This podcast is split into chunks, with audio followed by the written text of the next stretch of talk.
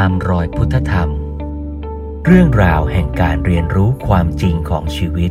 เพื่อการดำเนินชีวิตตามแนวพุทธธรรม ชวนร่วมเรียนรู้กับพระครูเมธังกร วัดยาณเวศกวัน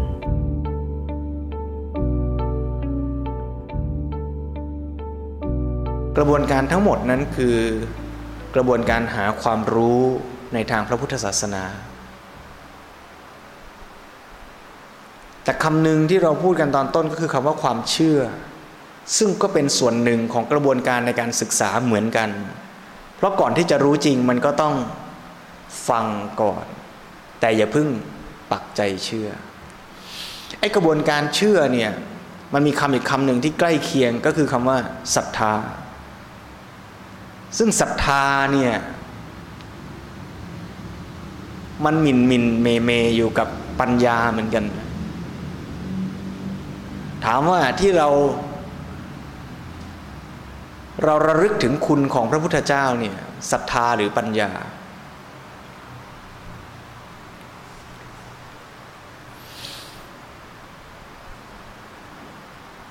เรามีปัญญารู้คุณของพระพุทธเจ้าจริง ๆ หรือเราแค่เชื่อและศรัทธาในคุณของพระพุทธเจ้า มันอาจจะปนกัน ไอ้ส่วนที่เราพิสูจน์แล้ว รู้แล้วจริง ๆ กับตัวเราส่วนนั้นเป็นปัญญา ไอ้ส่วนที่เรายังไม่รู้แต่คิดว่าน่าจะดีน่าจะใช่ นั่นเป็นศรัทธาเพราะฉะนั้นคนที่มีปัญญาเยอะเท่าไหร่ก็จะใช้ศรัทธาน้อยลงเท่านั้น เหมือนกรณีที่กำมือขึ้นมาแล้วแบมือให้ดูเมื่อกี้นี้เนี่ยเมื่อมีปัญญาก็ไม่จำเป็นต้องอาศัยศรัทธา คนที่มีปัญญามากถึงที่สุดก็ไม่จำเป็นต้องศรัทธา เหมือนอย่างตอนที่พระพุทธเจ้าถามพระสารีบุตร ครั้งหนึ่งพระพุทธเจ้าแสดงธรรมถามพระสารีบุตรว่า สิ่งที่พระองค์ทรงแสดงนั้นเนี่ยพระสารีบุตร เห็นยังไง เห็นตรงกันไหมเหมือนกันไหมพระสารีบุตรก็บอกว่าเหมือนกันเป็นอย่างนั้นพระเจ้าค่ะ พระพุทธเจ้าก็ถามว่าที่เห็นที่ตอบอย่างนั้นเนี่ยเป็นเพราะว่าพระสารีบุตรศรัทธาในพระพุทธเจ้าใช่ไหมพระสารีบุตรบอกไม่ใช่ ไม่ได้ศรัทธา แต่เพราะว่าตัวท่านก็เห็นจริงด้วยตัวท่านเองอย่างนั้น นั่นแปลว่าพระสารีบุตรก็ไม่ศรัทธาพระพุทธเจ้า แต่รู้ความจริงตรงกันกับพระพุทธเจ้า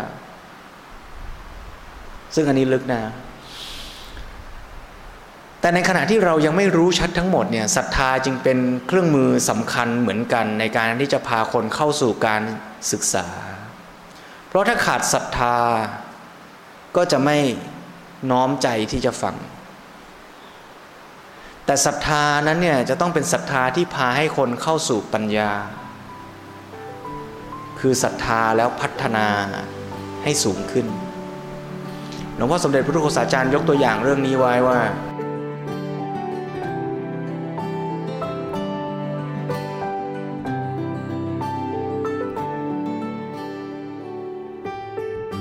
ศรัทธาที่ทำให้คนลงต่ำก็มีศรัทธาที่ดึงให้คนพัฒนาสูงขึ้นก็มี ยกตัวอย่างเช่น คนที่ศรัทธาว่า โอ้ อยากสอบผ่านต้องไปไหว้เจ้า อยากถูกหวย อยากร่ำรวยต้องไปไหว้ต้นกล้วยไอ้นี่ก็ศรัทธาเหมือนกันนะ แต่ว่าเป็นศรัทธาที่ไม่ค่อยประกอบด้วยปัญญาไอ้สิ่งที่ทำนั้นน่ะมันจะไม่ตรงตามเหตุปัจจัย ไม่ตรงตามหลักเหตุผล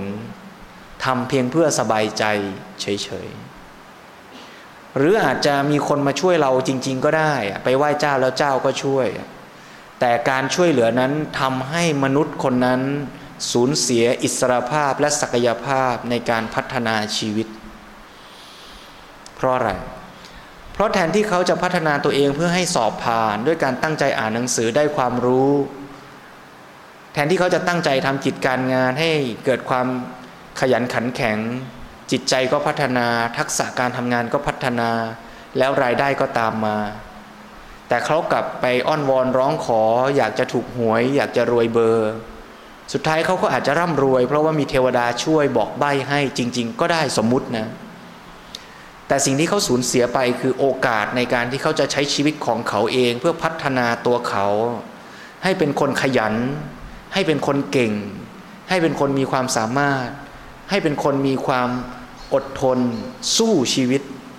เขาสูญเสียโอกาสนั้นอย่างสิ้นเชิง แล้วยิ่งถ้าเขาไปอ้อนวอนร้องขอศรัทธาแบบนั้นแล้วประสบความสำเร็จมากเท่าไหร่ คนคนนั้นก็จะยิ่งละทิ้งโอกาสในการพัฒนาตนเองมากขึ้นเท่านั้น ชีวิตของเขาอาจจะประสบความร่ำรวย ประสบความสุข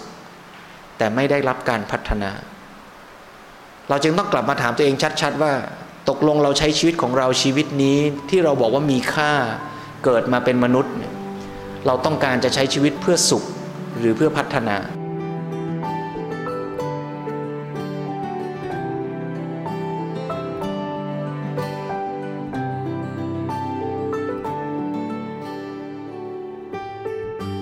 ถ้าจะใช้ชีวิต อย่างชาวพุทธที่แท้ต้องใช้ชีวิตเพื่อมุ่งหวังที่การพัฒนาชีวิต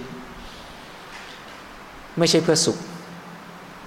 แต่บังเอิญว่าการพัฒนาชีวิตตามหลักพุทธศาสนานั้น เมื่อพัฒนาไปพัฒนาไปมันสุขขึ้นไปเรื่อยๆด้วยโดยปริยาย แต่ไม่ใช่ความสุขแบบทางโลกอย่างเดียวเท่านั้น มันมีความสุขที่ละเอียดประณีตยิ่งขึ้นไปด้วย คือความสุขในทางจิตใจนามธรรม คนที่ไม่เคยสัมผัสความสุขนามธรรมเลย ก็จะคิดว่าความสุขจะต้องได้จากวัตถุสิ่งเสพเท่านั้น ต้องได้กินของอร่อยจึงสุข ต้องได้ไปในที่ที่สบาย สวยงาม รื่นรมบันเทิง เฮฮาสังสรรค์ เท่านั้นจึงจะสนุก แต่ในความเป็นจริง คนที่เคยสัมผัสความสุขอย่างอื่นที่ประณีตกว่า จึงจะรู้ว่ามันมีสุขที่ดีกว่าอยู่จริง ๆ คนที่เคยทำสมาธิแล้วจิตมันสงบ จะรู้ว่าความสุขจากสมาธินั้นมันยิ่งใหญ่แค่ไหน คนที่เคยเจริญวิปัสสนาเกิดปัญญา ได้รู้ความจริงบางอย่างของชีวิต ว่า โอ้ จริง ๆ มันเป็นอย่างนี้เหรอเนี่ย ได้เห็นกับตัวเองได้ประจักษ์กับใจเนี่ยมันเป็นความสุข มันเป็นความภูมิใจ มันเป็นความได้รู้ ความสุขจากการได้รู้เนี่ย มันก็สุขมากเลยนะ เปรียบเทียบเหมือนกับเด็ก ๆ เด็กที่ไม่เคยเล่นเกมวิดีโอ เกมมือถือ เล่นทอยลูกเต๋า เล่นปลาก้อนดินก็สนุกแล้วนะ แต่พอวันไหนได้มาจับมือถือได้มาเล่นเกมคอมพิวเตอร์ โอ้ มันสนุกจนไม่อยากกลับไปเล่นไอ้ปลาก้อนดินก้อนหินอีกเลยอะ่ะแม้แต่สุขในทางโลกมันก็มีหลายระดับอย่างนี้เหมือนกัน สุขในทางนามธรรมก็มีหลายระดับ คนที่ยิ่งพัฒนาความสุขมากขึ้น ก็จะละทิ้งสุขอย่างเดิมอย่างหยาบหยาบไปหาสุขที่ละเอียดประณีตขึ้นไปเรื่อยๆ จนพบสุขที่สูงสุดแท้จริง คือสุขที่ใช้ชีวิตโดยไม่อยู่ใต้อำนาจของกิเลสตัณหา เรียกว่านิพพาน เป็นบรมสุข เพราะฉะนั้นถ้าพูดในแง่นี้ก็แปลว่าพุทธศาสนาก็คือแนวทางในการพัฒนาความสุข จากความสุขอย่างหยาบหยาบไปเป็นความสุขที่ประณีตละเอียดขึ้น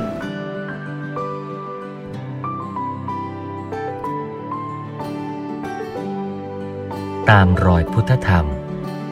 เรื่องราวแห่งการเรียนรู้ความจริงของชีวิต เพื่อการดำเนินชีวิตตามแนวพุทธธรรม